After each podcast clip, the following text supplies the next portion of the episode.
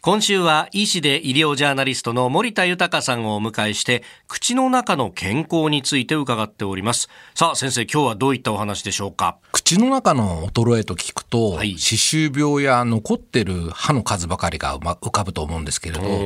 のー口の働きですねすなわち口腔機能を支えている最も大切なのは筋肉なんですね。で舌は筋肉の塊とも言えまして、えええ舌圧、まあ、下の力のことです、はいあとは咬合力といって噛み締める力のことですそして滑舌、はいこれはあの喋る発音の巧みさですけれど、まあ、これらもですね年を取ると老化してくるということなんですよね。えー東京大学高齢社会総合研究機構の飯島克也教授の研究によりますと、はい介護を必要としない65歳以上約2000人を、まあ、4年間追跡調査したところ口の衰えを感じている人はそうでない人に比べて死亡率が2倍になるというものなんです。ほうすなわちですね、滑舌が悪い人というのは、はい将来の死亡リスクが2倍という調査結果なんです。なるほど滑舌の良さだけではなくて、はいはいお茶とか汁物でむせることがあるとか、あるいはサキイカ、たくあんぐらいの硬さのものが噛めないなどでですね、はいまあ、生活で困っている人も多くなってきているんですね。で、これも加齢に伴って口腔機能が衰えるオーラルフレイルの一つというふうに考えられていますね。最近何もなくてもなんか飲み物でむせることあるんですよあらこれはオーラルフレイル予備軍なのかこれなんか老化防ぐいい方法ってないんですか、あの、硬いものを避けて柔らかいものばっかり食べていると、噛む筋力が衰えてきますよね。あさらに噛めなくなってしまうということなので、まあ、適度に硬いものを取り入れていくっていうことは大切ですよね。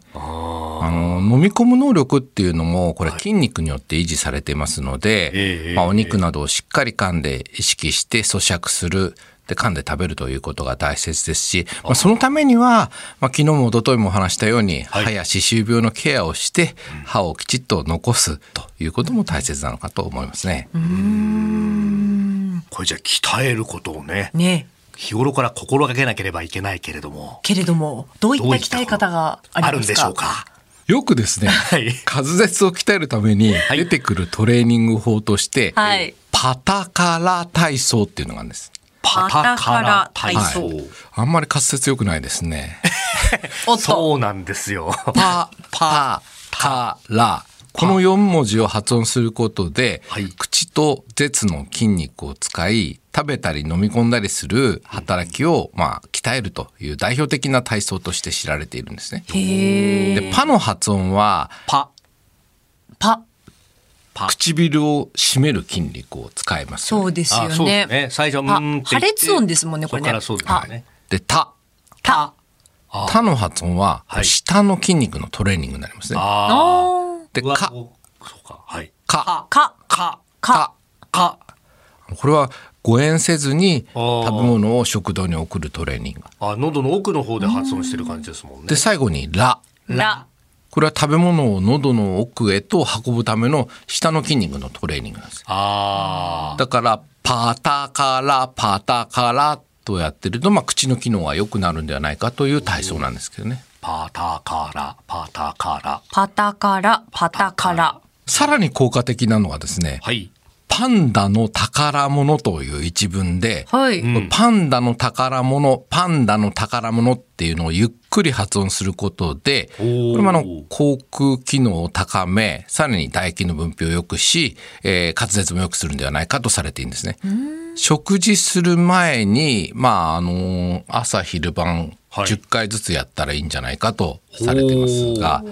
パンダの宝物。パンダの宝物パンパダンのダの宝宝物物あ一生懸命やろうとすると本当口に疲れてくる日頃ねいかにサボってるかがよくわかりま すな先輩ホットゲ イ医師で医療ジャーナリスト森田豊さんでした先生明日もよろしくお願いしますよろしくお願いしまお願いす。